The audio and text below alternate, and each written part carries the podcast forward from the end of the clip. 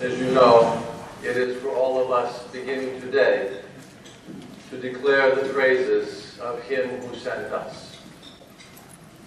Beloved Reverend clergy of our metropolis, honored members of the Metropolis Council and esteemed women of the Metropolis Philoptochos Council, honored lay representatives of our parish councils, and distinguished delegates of the Sisterhood of the Philoptochos, beloved family in Christ, to all of you. I welcome you with paternal love and gladness to this opening of the Metropolis of Detroit's 2015 Clergy-Laity Assembly and Philoptochos Conference. We come together today as a family of God spread across seven states and around 50 parishes, distant in miles, but close in spirit and in our love for the Lord and His people. I know that this morning has already been a time for greeting old friends and making new ones. I trust that the coming days and hours will see us have an opportunity to visit and to know each other more closely. And that we can talk about the things that the Holy Spirit of God is doing in our lives and in our parishes. We ask that this gathering be a time not for gossip, but for good news. Not for bad mouthing, but for brainstorming.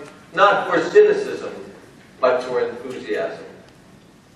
May the Lord Jesus Christ, who makes all things possible, grant us a renewed strength a renewed commitment to his church and his mission through the interactions with one another, through the kind words and deeds that we share here in Troy. And may our hearts be open to him at this hour and this place. For I am here today, and you, you are here today, not by our own authority or decision.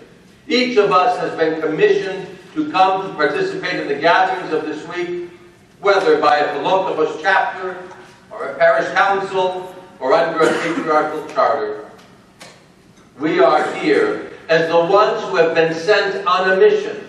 We are emissaries with a purpose and a goal, and beyond the human dimension of our commission, we each have a divine purpose for our presence here this week. It is God that has brought us together, each one of us, from our hometowns and states, it is God who has sent us. Like the Lord Jesus Christ, we have come not to do our own will, but the will of the one who sent us. And what is the will of the Father for us? Not just for this week, for our meetings here, but even next week back home and in the months to come. It is something so simple, so natural, so basic to our human nature let me ask the question in a different way. This morning, when you came into the hall last night, the day before, as you began arriving, you saw all the familiar faces. Circulated around to meet and greet everyone. What did you do? We shook hands. We embraced. We kissed. We waved. I saw Anne Benaventura was waving at you from across the room. Yes, you were in. And then what? You and I sat and we told stories. This is how we catch up with each other. It's how we reestablish the bonds of friendship and of love. We talk about the things that have been happening to us, to our families, to our churches, in our cities. We relate the events that have mattered most to us in these recent times later today and again tomorrow as we break bread together, or as we discuss topics in our meetings, we will tell more stories to illustrate and illuminate our thoughts and feelings, our hopes and fears, our successes and our failures. Telling a story is quintessentially a human activity. We have that ancient Greek heritage. When the poets of old writing and singing the songs and stories of Odysseus and of Achilles, all the way to the present day when we sit by the television and enjoy our favorite comedy or drama or detective show, we share stories. We trade the tales of our lives with one another as a way of bonding, making friends, forging alliances, fostering understanding and sympathy and support. Every priest here knows that nothing in a sermon drives the point home better than a well-crafted story. Is this not precisely what the Lord Jesus did as he walked among the people of Galilee?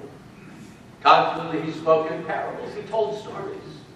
He told stories with a lesson. When we talk to our children about the saints of the church, how do we begin? Do we not tell a story from their lives?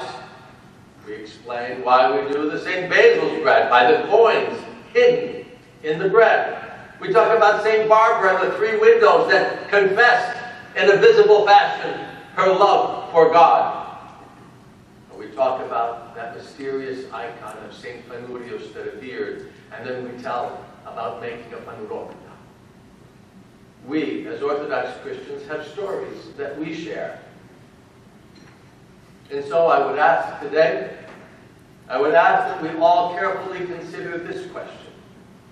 What is the most important story in our life? What is the story that says most about who we are, who you are, who I am as an individual? For some of us, some of us, it might be how we met the love of our life and got married. Others, it might be a story of a tremendous challenge, a story of struggle, a story of triumph. For our clergy, it could be the story of their calling to the priesthood, how they found their way to stand before God's holy altar. But there is another possibility. Those stories are stories of joy and gladness, triumphant stories. But there are equally powerful stories the stories that we have of failure, of mistake, and of sin. I can name for you a woman for whom this was so. You know her too. We hear her story on the fifth Sunday after Pascha. It's the story of the Samaritan woman, the woman that met Christ by the well. She asked for water, and so began a conversation. At first tense, then confrontational, and finally revealing. The Lord revealed this woman's checkered past, and in response to her wonderment, he revealed that he was the promised Messiah, the very one that both Jews and Samaritans were waiting for.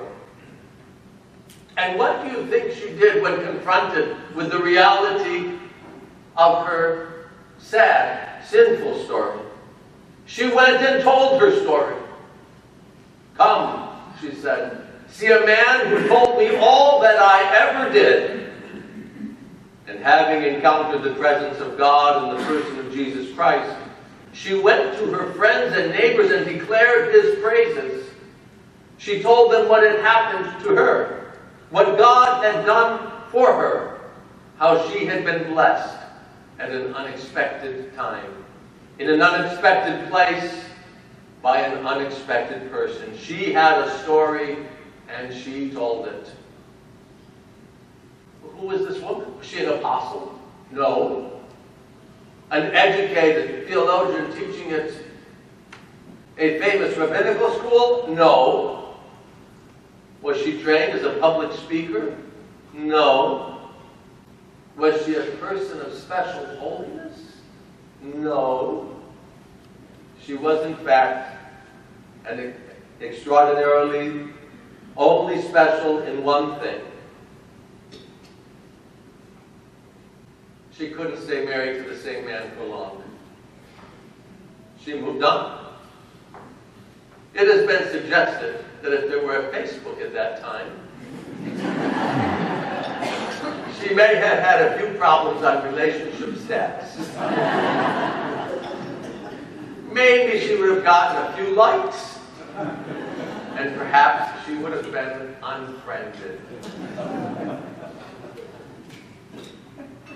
That's what would have happened. The story of her life was not a story of success, but of failure and of repeated failure. But the important thing is that the story ends ultimately with the triumph and the mercy of God and His power as the promised Son of God finds this lonely woman in that remote village of Samaria and chooses her to be his messenger and his witness down through the ages. She came to that well in disgrace, and she left in his grace. And that became the story of her life. She had a story, and she told it. She didn't hide her light under a bushel. She didn't make excuses for herself so she could stay silent. Boldly she declared the praises of the one who sent her. She had been called out of the darkness of error and sin into the marvelous light of God's Spirit and truth. Out of a heart overflowing with gratitude, she spoke of her Savior and Lord to all who would hear her. My brothers and sisters in Christ, beloved clergy and lay leaders of our church, each one of us has been called out of darkness into that same marvelous light of Christ. Each one of us has been sent by our Savior to declare His praises for the wonderful things He has done for us. And we each have a different story. It might be a story of a special help or a healing. I saw a council member demonstrate how his knees now work just a few days ago. It might be a story of strength through times of weakness, a story of courage in times of fear, of hope in times of despair. It might be a story that is not, first of all, too complimentary to ourselves but one that ultimately shows forth the kindness and the condescension of our good God. You and I, we have to tell our stories. We must declare the praises of the one who has encountered us. Perhaps he didn't see us at a well. Maybe he didn't see us at the sanctuary. Perhaps it was in a hospital room. Maybe it was in a funeral home. On the highway when we're driving alone and thinking about what's coming up. Maybe it wasn't a dream. Maybe we heard that voice. Maybe we felt the reality of God as we stood before the icon of Christ in the sacrament of confession. Wherever we were, wherever we are, we are called to declare the praises of the one who has found us the one who has made us to be the witnesses and heralds of his love and grace. We must declare God's praises to our families and our children. Stop and think about the questions that we are asked every year by our children and our friends at Pascha. Mom, why do I need this candle? Do I have to get the decorated one, the red ribbon one, the children? Why? You have to answer. Dad, why do we have red eggs at Easter? And if I win, do I still have to eat the egg? How come we have to go to church at midnight? Don't they know people sleep at this time? Papuigaya, why do you always say Christos Anesti? Friends, our friends would tell us, oh, you, you, the colloquialisms, you Greeks, you always eat lamb at Easter. Why? Through the questions and the answers, we are able to tell the story of the Son of God who came to save us.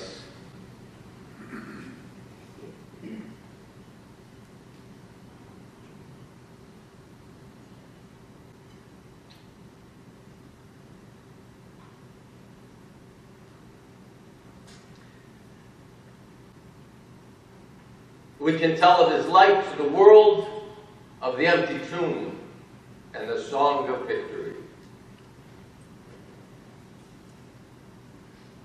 These simple questions give us a starting point to tell the story of salvation and of God's love for us. Now, we have to remember it is not enough for our children and our grandchildren and our godchildren to hear the story of salvation for the 30 minutes they might be in church on Sunday or go to Sunday school. What is even more important is that they hear the victory of Pascha in their homes and around their tables.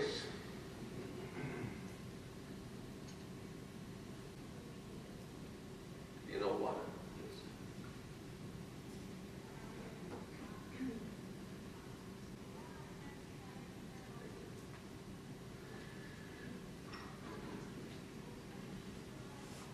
They must hear it as something that gives identity and purpose to their own family and kin. We must tell the story.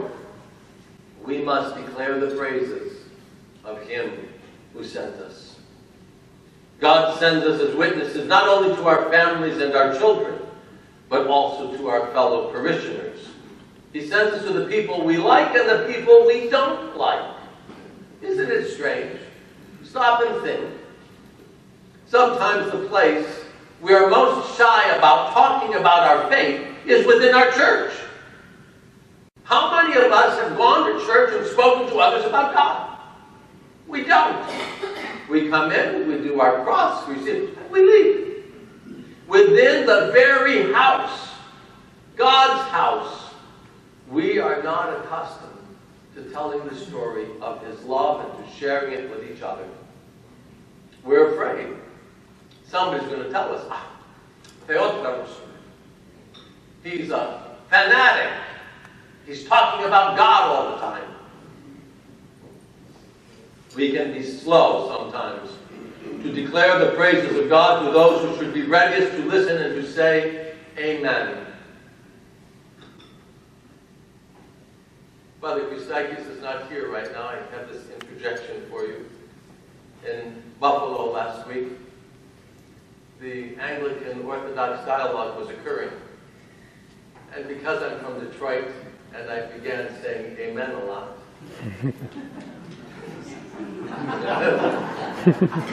the Anglican bishops and the others did not know what was happening. They'd I'd say amen, glory be to God. And finally, in the bus, they told me that's the most impressive thing we've ever heard. A bishop saying amen. it was interesting, but we have to say amen. Ready? Amen. It's a sad truth.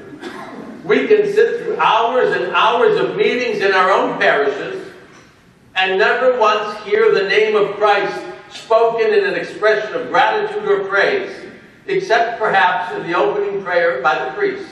After that, if you didn't do this, you spent of me. In his own house, his name is not shared by us with each other. I must tell you how delighted I was recently in visiting one of the parishes of the metropolis to hear the parish council president speak simply but openly about his sense that Christ was at work in the community and in the ministry of the new priest. Let us then claim our freedom in Christ and dare to speak more openly of our faith to our fellow parishioners. Let his name and his praises be heard in our midst more and more. Will there be those who snicker and roll their eyes? Of course. They will. But there will be even more of our own people who will hear their fellow faithful member of the parish speak the name of Christ in love and be drawn to know him better. So often nowadays we look to strategic plans and administrative flowcharts. We're working on that in the Archdiocese. We can present 150-page programs of how to make the church better. We have capital campaigns running. We have all, we can cure the woes of the church, we think. But maybe the medicine that we really need is simply for more of us to receive a tongue of courage and wisdom, so that we openly declare and unabashedly declare a word of personal faith and love for the Lord. It is, I believe, a solution we have never really tried. We should consider how we can, each one of us, from here go back to our parish councils and our Philoptochos chapters and declare the praises of the one who sent us to this gathering today and who from this gathering sends us back to our homes to be his witnesses. And if this thought frightens us, to speak of Christ to our fellow Christians, how will we ever complete our commission of declaring the praises of the Lord to our friends and neighbors, to those we know and don't know, to those whom we like and don't like? For all are called by God. How will we go around to the people in our neighborhoods, at work, in school, and to our circle of friends if we cannot, for whatever reason, say his name and share his story of love with us? Perhaps in our own minds we make the task more difficult than it really is. Jesus is not calling us to give an elaborate exegesis of the gospel story. He is not demanding that we have an answer to every question of the skeptics. Christ is not calling us to stand on soapboxes and debate all those who pass by. That's Times Square, New York City. This is what he asks, and simply this that we be willing to say to anyone who will hear, God has done this for me. Perhaps your spouse was sick, and God, hearing your prayer, gave healing. Perhaps a child was in trouble. We prayed to God, and He gave us faith and courage to get through the problem.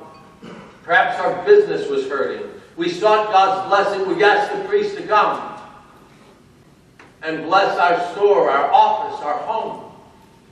He did it, and things changed.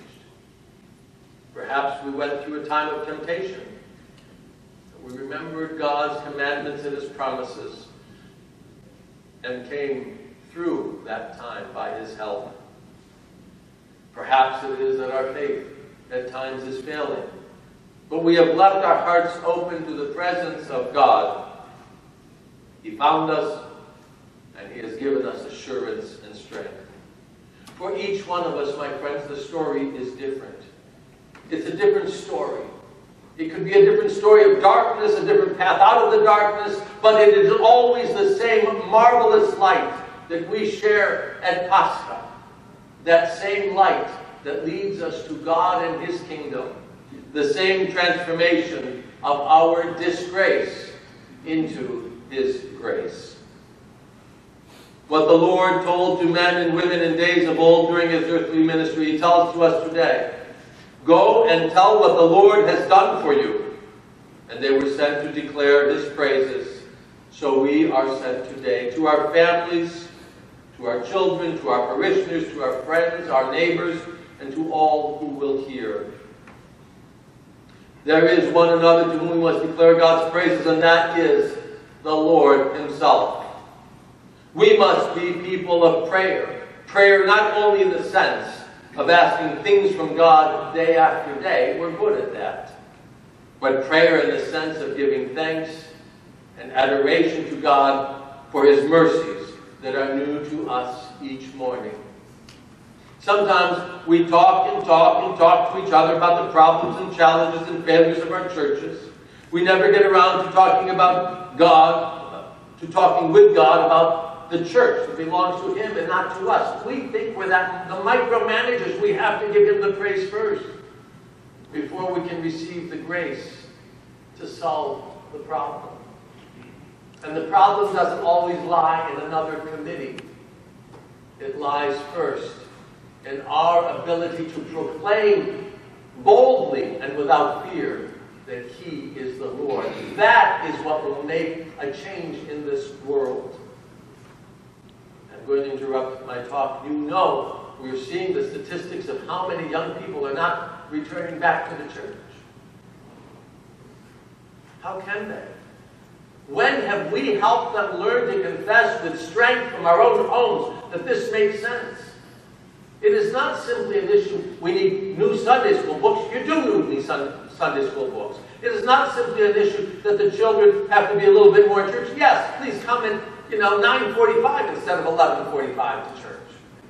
Put them in. Don't, if there's no Sunday school, we don't go to church. We can't do that. It doesn't work. We have to understand that if we cannot give to our young people, as adults, as grandparents, as aunts, as uncles, as bishops, as priests, if we cannot give to them a witness and testimony that God exists and He moves and He has changed our lives and that His witness is true, what are we expecting them to do? Where are we expecting them to go? We want the priest and the bishop, you have to follow, you have to solve it. No, we have to solve it. All of us together have to be a witness of God's grace and His mercy. You can come and listen. Father James going to have his catechesis. But you have to repeat it at home. If don't repeat it at home, it's lost. It's only for church. You have to make the church in the home as well. To take that message and bring it home. And when it fills the house, the children will be emboldened differently. We talk and talk about problems and challenges and failures, but we never get around to talking about to talking with God about the church that belongs to Him and not to us. I said that twice now. We have to talk to Him too. But before we pour out our pains and troubles, we have to share a word of grace with each other about God's love for us, for He is Master and Redeemer. As we convene our Metropolis Clergy-Laity Assembly and Philoptochos Conference, I know that one of the weightiest topics for this week will be how can we grow? There is only one way. Growth does not happen in a vacuum of meaning. Growth happens when there is purpose and determination. If we want to grow, we have to have a message and we have to make known that message. This is not just a task for the bishop and the priests. This is a task for all of us in some way in some capacity. We have a story to tell about how God loved us so much that he came as one of us in order to die for us and to open for us a way back to him. Every other story we share goes back to this same story of God's love, his grace, and his mercy. For this is the story of our worth and value, of our divine likeness and potential. We live in a society that tells a different story. According to today's thought, it is a story of human meaninglessness and worthlessness. We are mere accidents of nature, hurtling through cosmos on a trip to who knows where. We are a product of blind forces and chance. Our lives give the illusion of meaning, but our world arose from chaos and will descend again into the abyss of nothingness.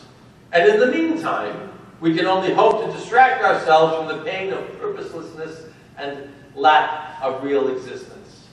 Look around you. Isn't this the meaning, that the, the message that we're hearing in our world at times? And when we hear it, how are we responding? Listen to, see what's going on in modern art and music. Yes, I can't listen to a lot of the rappers. Look at the reality of our current philosophies and political movements. Do as you will. Anything you want is fine because we cannot say that you're wrong. Because it doesn't make any difference anyway, since tomorrow we will die. This is a pretext for the epidemic of exhibitionism and promiscuity. It is a motive behind genocide and infanticide and suicide. Human life has no value, no purpose, no destiny, no ultimate meaning. Grab pleasure and power while you can before you sink back again into non-existence. It is against this monstrous deception we have the truth of our story and of our stories. Our story that God so loved the world that he gave his only begotten Son to rescue all humanity from death and restore us to himself and our stories.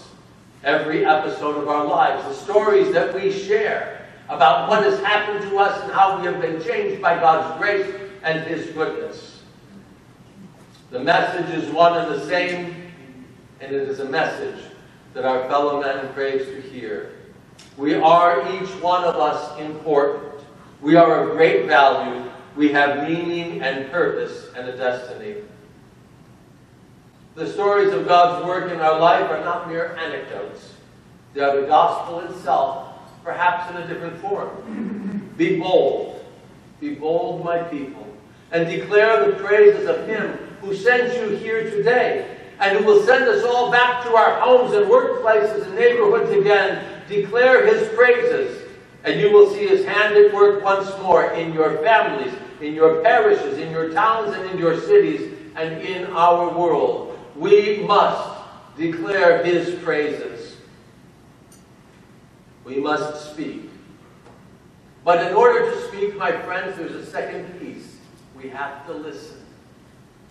The story of the Samaritan woman started out with does not end with her declaring the praises of Christ to her neighbors. There is more to the story. Along with her neighbors, along with her fellow villagers, she returns to the Lord at the well. They ask him to stay and be with them and teach them. And we read in Scripture, many more believed because of his word. He taught. They listened. They learned and they declared. If you and I declare the praises of God, people will take notice, and they will come and see. They will be hungry for the sense of meaning and purpose in life that we can possess, and they will want to know and learn for themselves. So the question is, who will answer the questions? Who will tell them the whys and wherefores of the way you and I, as Orthodox Christians, relate to God? Who will give them these answers? We, you, the, the lay people, the priest, the bishop, all of us together.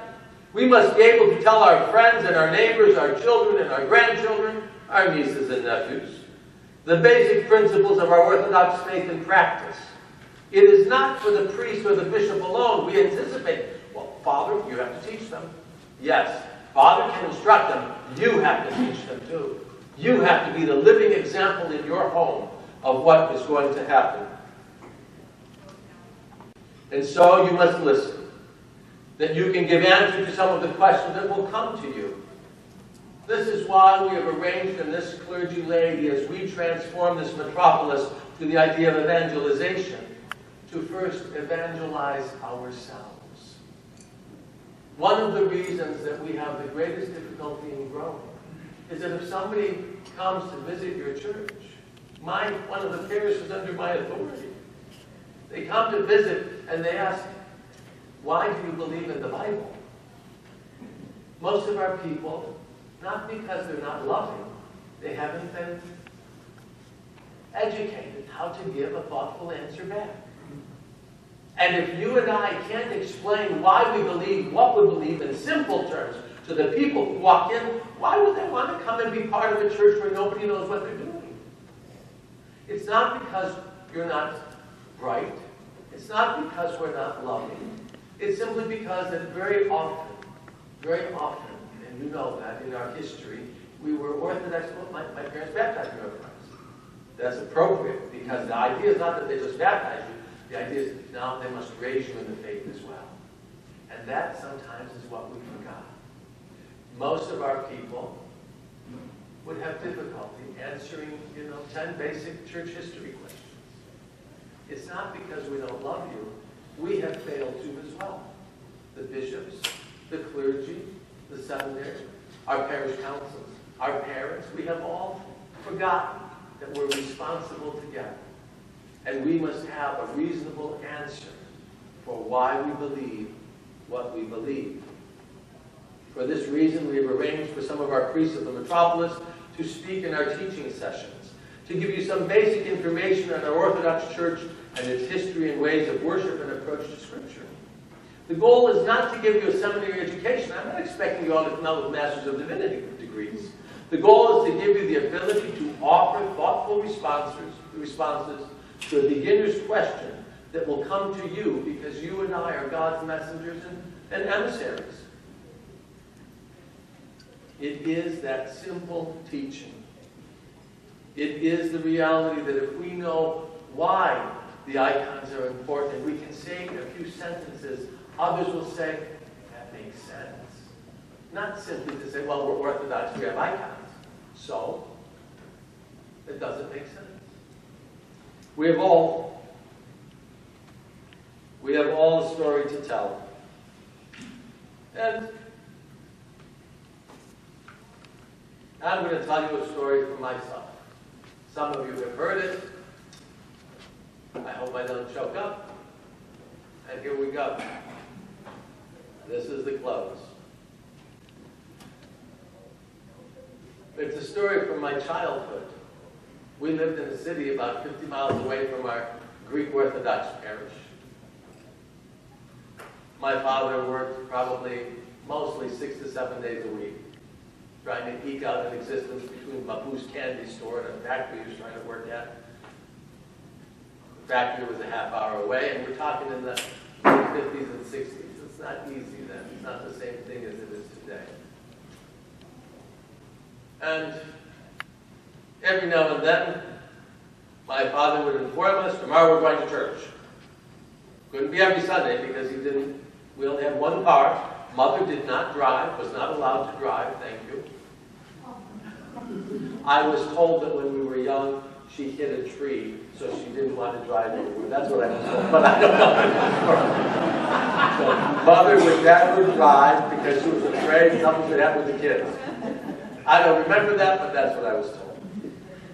So we had the one car, and it was a dad to drive us. And if we went, of course, and we had to drive about an hour and 15 minutes from the way, because it wasn't a highway, it was, you know, regular roads.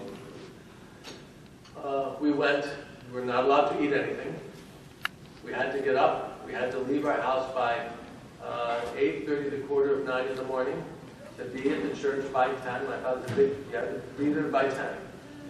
We got there at 10, and we had to watch because we didn't have extra money. And, you know, after church, there might be a coffee, a little bit of a coffee, but Dad knew the three boys and the sister were hungry. If he didn't have extra cash, we weren't going to church because he had to pay for breakfast coming back. It was an issue. Well, those realities didn't stop us from attending church. My father was adamant. My father was, he, he wanted to be on the parish council. My father became a member of the parish council. He would drive down at night later on when he owned his, his own store and didn't have the factory. He was driving at night and, you know, he'd come back late. We very rarely saw him when we were growing up. But he was committed to the church. When I was in the seminary, he would take my canon law book and read it to see if the priest was doing something wrong. that was my father. He wanted to make sure that things were done right. That was his issue. He couldn't tell you why we believed what we believed, but he knew because his parents, my grandparents, came over from the, well, the Dodecanese Islands. When my grandfather came over, he was technically a Turkish citizen. When my grandmother came over, we had changed. She was Greek because the, the, the Lausanne Treaty had occurred, so she was coming over as Greek. That's what he wanted, and that was fine. But the real example of what happened, and that is the reason it's the reason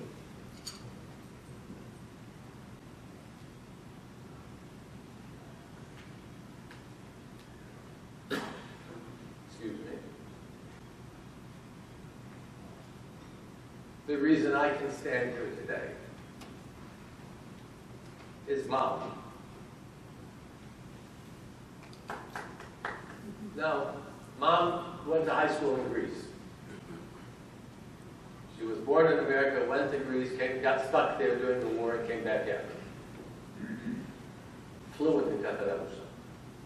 I was amazed when I saw my mother talking with Patriarch uh, Demetrius for one hour. I, I, I, I had never seen anything like that. But she never showed us that. I, we never saw that when we were children. What she did, especially on those summer nights when our we had screens in the house, New Glens Falls, New York, we don't have air conditioning, the house, you know, my father was a handyman fixing the house, you understand what that meant. So, uh, but it fit us, it fit us.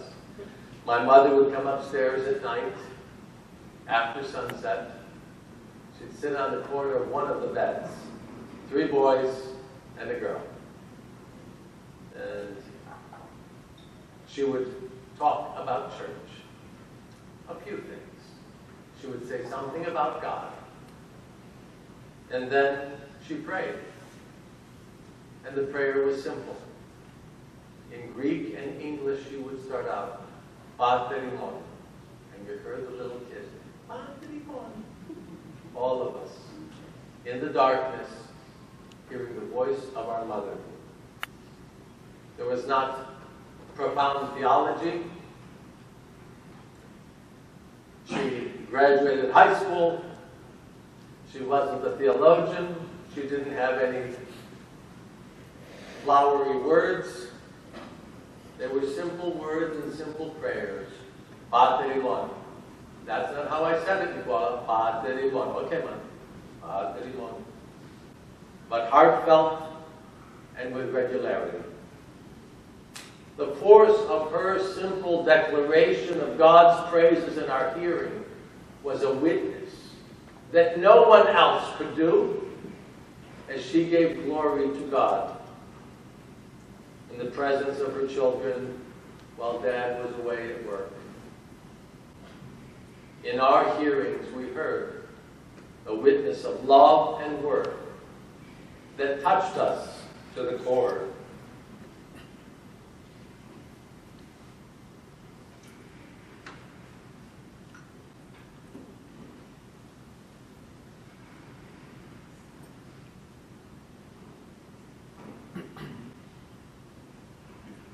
And those nights in my mind have never gone away.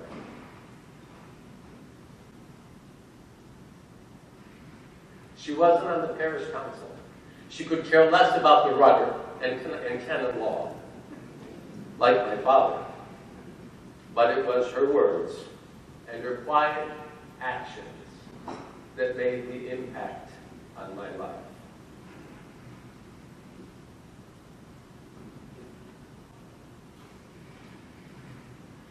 Each of us has the same awesome power to touch the lives of others with love and to touch the hearts of those around us. We have but to speak. It can be prayers simple like my mom's.